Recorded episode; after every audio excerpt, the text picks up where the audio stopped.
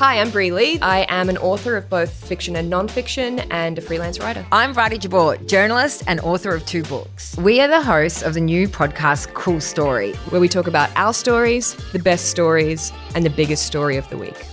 Those amazing protests in France recently about raising the retirement age by two I was there, I got tear gassed.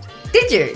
Bri and I have actually known each other for years. I had read your book, your debut, Eggshell Skull, and I was actually looking out for you at the festival because I wanted to tell you how much I loved it. Then, for some reason, I just went into my birth story from beginning to end. It took like an hour.